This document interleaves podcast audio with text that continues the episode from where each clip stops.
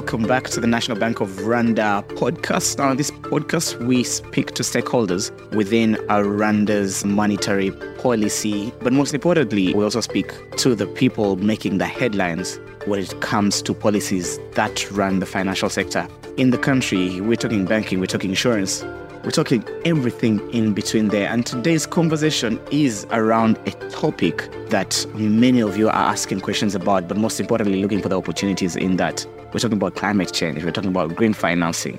What does this mean, and what does it mean? Most importantly, for the country, but also for you. Where can you plug in? Where are the opportunities? Now, without any further ado, I want to introduce our guest, Dr. Annie Uwimana. She is the principal statistician at the National Bank of Rwanda. Thank you for making the time, Doctor. Thank you. The country has set a goal of reducing greenhouse gas emissions by 38%. And that's by 2030. 2030 is about seven years from today. It has pledged to achieve a net zero emission by 2050. Some people may look at that as something very ambitious when you look at global targets. But also, when you look at African targets, few of our peers have been able to set realistic targets. Now, where would you say Rwanda stands in the global fight against climate change. Thank you for having me today, and uh, I'm happy to talk about uh, this topic. It's a very interesting one nowadays. And uh, for the question where Rwanda stands nowadays regarding fighting climate change, I can see that Rwanda has been implementing a lot of uh, initiatives and uh, policies. We have like different ways where Rwanda have been investing. We have in renewable energy, hydroelectric power, and solar energy. There is also uh, that for agricultural practices, like having uh, the use of climate resilient crop varieties, but also for waste management. We have model landfill plan to replace the existing one in Nduba, Nduba sector, and that landfill will convert organic waste into biogas and then into electricity and fertilizer for agriculture. The other thing that Rwanda is doing is uh, in green transport with the adoption of electric vehicles. The conversation is timely regarding the green transport and how it will operate. I'll come back to that. What would you tell people who think that the National Bank of Rwanda, in being more proactive in tackling climate change, is overstepping its mandate to ensure price stability and a sound financial system? Well, taking a proactive stance on climate change can be seen as a prudent approach for the NBR to safeguard long term economic and financial well being of the country. So here I can give you an example, a recent one that happened, floods. Flood events, for example, can disrupt the economic activity in the affected areas, so leading to decreased productivity from there, but also reducing the consumer spending. But also supply chain disruptions can happen because of that. So central bank and NBR in particular is responsible for formulating monetary policy, as we all know, to support the economic growth and stability. So now when we understand the consequences of that flood, and take that event, incorporate that in our economic modeling, that will help the monetary policy itself will, will incorporate that in their policies. And that will be something that will help them to know what will be the impact of that flood, let's say, on inflation, on employment, but also on economic growth. If you could break it down, uh, like I'm a five year old, what do you mean by, you know, integrating things like climate change and flooding into uh, the economic modeling that the central bank and the Ministry of Finance come up with? Let me break it down a little bit. So uh, we had those areas which have been affected by the floods. So let's say there are some banks there, there are some infrastructures there. So it's uh, on a sudden there is no banks there, and yet the central bank is there to monitor the commercial banks, but also making sure that the financial system is stable. So if there are people who had, let's say, mortgages or loans from those particular banks at that specific area, there will be some loan defaults. And uh, that will destabilize the financial system of uh, that area. That's one example. But let's also take an example in agriculture. So there are some crops which disappeared automatically.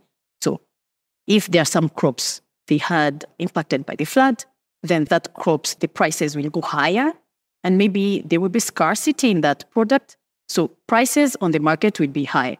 And yet the central bank will be there to try to stabilize the prices, the inflation, what we call the inflation on the economy. So basically what you're saying is if the central bank is able to tackle this hands-on and look at it ahead of time, it enables predicting potentially what could go wrong by uh, you guys uh, being part of the conversations on the climate change, then it enables uh, you to mitigate the cost. Exactly. Not only the cost, but what we do in the central bank, taking that impact, we will like estimate the impact of the flood okay. on the agriculture, on the transport, on everything there. Then the monetary policy is there to put the policy on the central bank rate. So knowing the stance or the decision to make, it because of the information that it has about the economy activity of the country. Taking that scenario of the flood, knowing what have been impacted by the flood, we incorporate that in our models, that model saying that we are projecting in, uh, let's say, in the next quarter, what will happen to the economy. That will help the today monetary policy to know how to set those central bank rates. When, you know, you are able to come up with these stats or are able to mitigate these risks, one, we're seeing other African countries something Rwanda has been good at getting ahead of, which is, you know, issuance of bonds. We've seen some few African countries as part of their climate mitigation factors or the way they are tackling it, is they're issuing things like green bonds that are very specific to this sector. Is that something on the horizon for the National Bank of Rwanda? I think that uh, the National Bank of Rwanda is taking also different initiatives, taking, for example, the one that I was talking about, incorporating the climate change in our modeling, but also, like you are saying, in um, investing in uh, green bonds, green investment. I'm not sure that uh, BNR is already there, but that could be one of the possibility. Do you see it happening in the future? Yes, it can. Personally, would you advocate for it? Yes, I could. Why? Because I know that when we are saying that climate change, everyone has his own responsibility to fight against uh, climate change. So let's say that you have that project, a green project.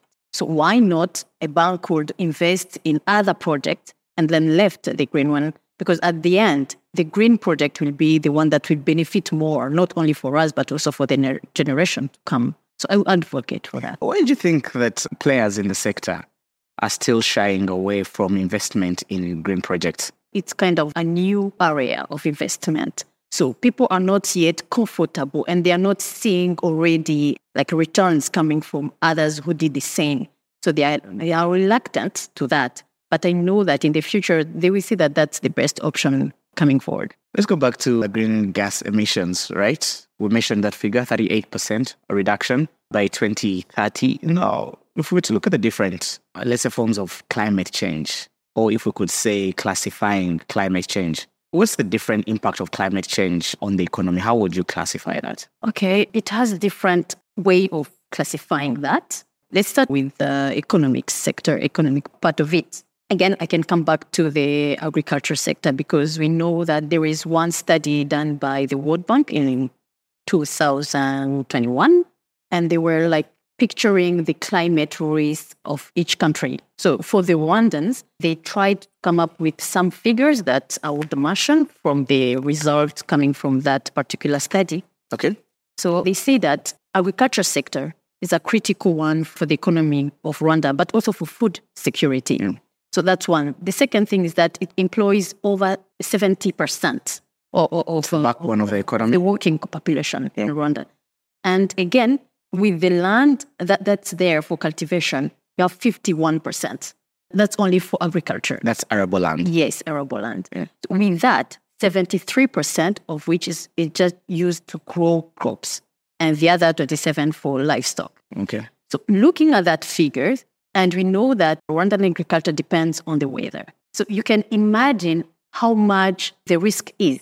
So climate change affecting agriculture, particularly agriculture in Rwanda, because that's the area where we can focus on since we are looking at food security, for example.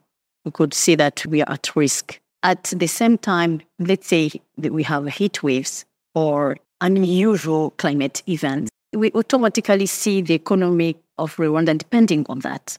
So that's one point that I can mention here. Doctor, I can say, as a person who has tried to practice farming, that the weather has not been the most favorable it's too hot, or at times it also gets too rainy. And that brings me to the question that so many other people seem to be asking, right? Mm. From the other side of the coin, people feel like we are overreacting to climate change. Do you think we are? I don't think that we are. When climate change started, people were not aware. We see, oh, it's very hot today. We don't know what is happening. But nowadays, people are conscious that it's not only an event of a day of, or of a week, it's something that is there and to stay.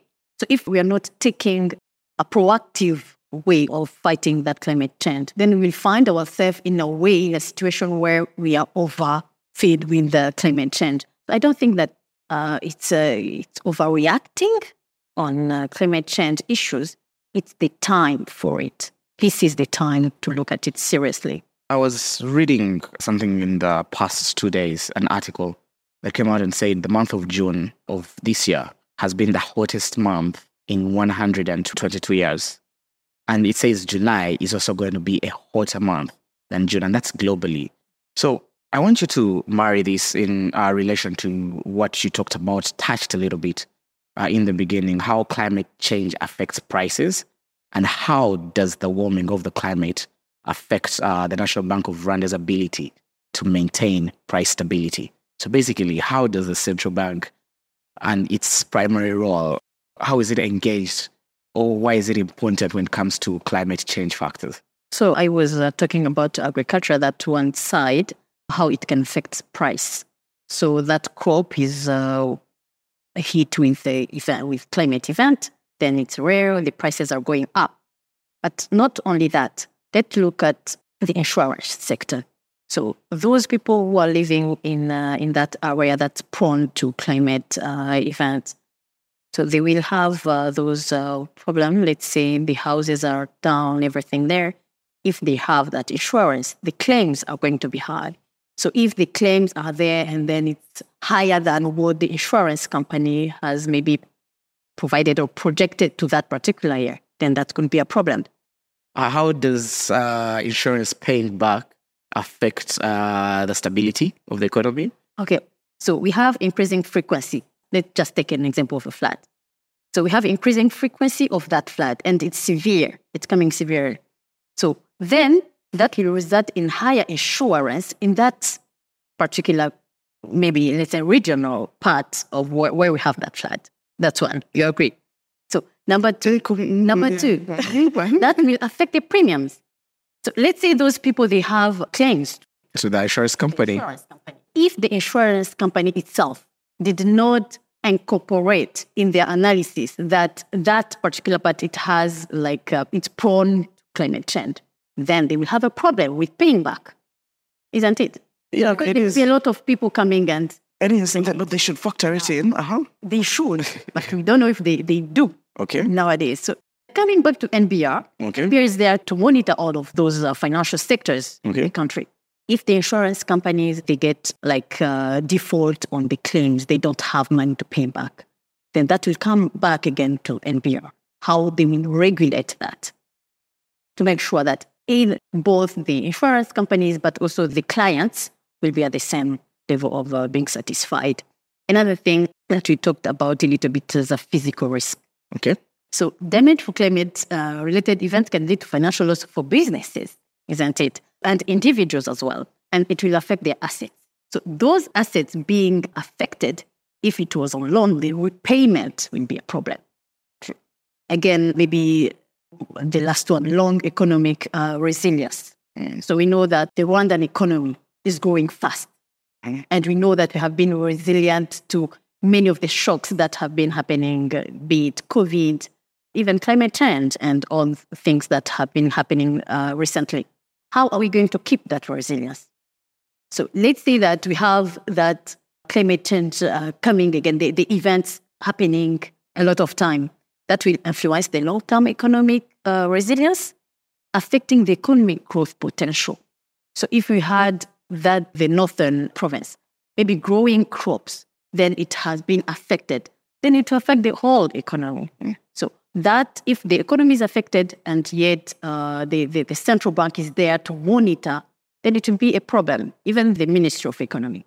So that will be a problem. That's why and where the central bank should intervene and know that that problem comes. There's also another mandate that the central bank has, which is, you know, to maintain a sound financial system. First of all, when someone says sound financial system, what does that mean to our listeners? And two, how does climate change affect financial stability? So, what is financial system? It refers to a stable and resilient framework of a financial institution market and infrastructures that can efficiently allocate capital, manage risk, and also support the economic growth. Now, what is uh, like, uh, how can that affect financial stability?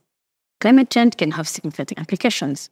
Let's say posing both physical and transition risk to the financial system. I will give an example here.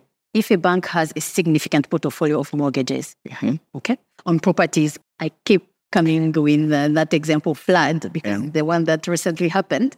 Now, a rise in flood related damages could increase mortgage default and impact the bank's uh, financial uh, health. That's obvious. Does it look as obvious? But then again, uh, if I can come back to to how uh, on this side, the other question that came before that, we can see that when we have the climate change event that is happening, there is also another thing that we should do, like an adaptation to it. So I think in our country it's not that severe, but in other countries, Western countries, if there is a heat wave, they will need those um, ACs. Okay. And the cost for that mm. will come from, from the economy of the country. Uh, the AC companies are happy. Yes. More jobs are created. yes, but there is some money that should pay. The government should react to that. And getting funds, those uh, ACs will be maybe uh, very expensive. But climate change can also have a problem with productivity. Uh, let's say tourism. Depending on the event that is happening, tourism can be affected. And you know that in our country, in the, our economy, tourism is that sector that is leading our economy. Yeah. The role that banks play in the transition towards a green economy how is the National Bank of Rwanda supporting them as a supervisor? Okay, uh, the National Bank of Rwanda provide guidance in what we're saying, like uh, telling to banks to do, how do we call that, stress test. Banks should incorporate, as we we're saying, incorporate those uh, information about prone areas to climate change in their, in their, in their businesses. They shouldn't do any analysis without incorporating uh, climate change events. So that's one thing that, uh, as a supervisor, the National Bank of Rwanda is telling to giving guidance, but also best practices. So if the National Bank of Rwanda, before uh, maybe um, announcing what is coming from the monetary policy decision, if they incorporate uh, those climate change events in their modeling, that's the same way commercial banks should do. They should follow. Is it should follow? They've shown us that they don't usually follow. When the CBR is dropped, they, they you know, they say this doesn't work with us. So uh, what, what should we counsel, uh, especially now that climate change is here with us, that they will actually follow suit? Okay, I think that's different. When we are uh, the central bank, You're being uh, kind. Yeah, when the National Bank of Rwanda is setting the, the, the central bank rate, commercial banks doesn't follow at the same pace. That's mm-hmm. right. Yeah. But that one is a very broad topic because it comes with how our economy is. Mm. So it's not a factor of only one thing. Like the transmission mechanism is not the same as what we are talking in um, climate change. Climate change is another thing, and it's more severe than any anything else. So it will affect them themselves as banks as we were saying about mortgages, repaying back, the loan default, all those things, it will affect them directly. I don't think that they should uh, keep that aside and say if the central bank is doing that, it's not our business. Let's just continue uh, the way we, we were doing. I don't think that would be wise enough. You're listening to a podcast by the National Bank of Rwanda, and we're speaking to Dr. Annie Uwimana. She is the principal statistician at the National Bank of Rwanda. Dr. Annie, what do you study to become a statistician? Oh, what have I studied? Yeah. Okay. I still have a dream of being one. What do I need to study? okay, good question. Okay, I studied uh, applied statistics in undergraduate, and uh, in master's I did uh, statistics with computer applications And then for my PhD, I did mathematical statistics. So everything about numbers, analysis, I'm there. So many people don't like, you know, additional math, the plus, minus, uh, you know, cosine, sine, integers. Exactly. No, no, no, no. Do you read books? People love numbers don't really like reading books. Oh, really? Yeah. I don't think so. hmm I don't agree. I read books and I love them. I usually love books related to psychology and parenting, Okay. but also some books that um, help me to reflect on myself. Like currently, I'm reading a book on emotional intelligence.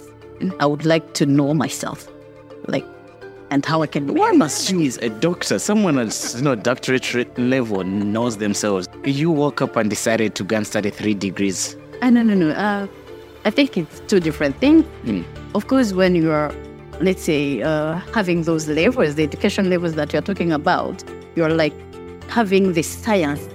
It's about science, what you learn in school, how you can compute things, how you can be innovative depending on the any any problem that's there that you can solve. But then uh, coming back to yourself, it's another thing.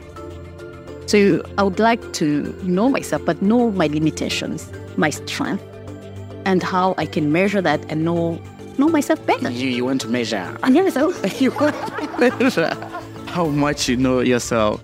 Thank you for making the time, Doctor. thank you. Too. That was Dr. Annie Uwimana. She is the principal statistician at the National Bank of Rwanda. Loves her mathematics, but still reading books on emotional intelligence. You've been listening to a podcast brought to you by the National Bank of Rwanda. If you want to follow us, uh, you can follow us at Rwanda Central Bank across all social media platforms. We are on TikTok as well. Please follow that uh, TikTok handle. Have a great day.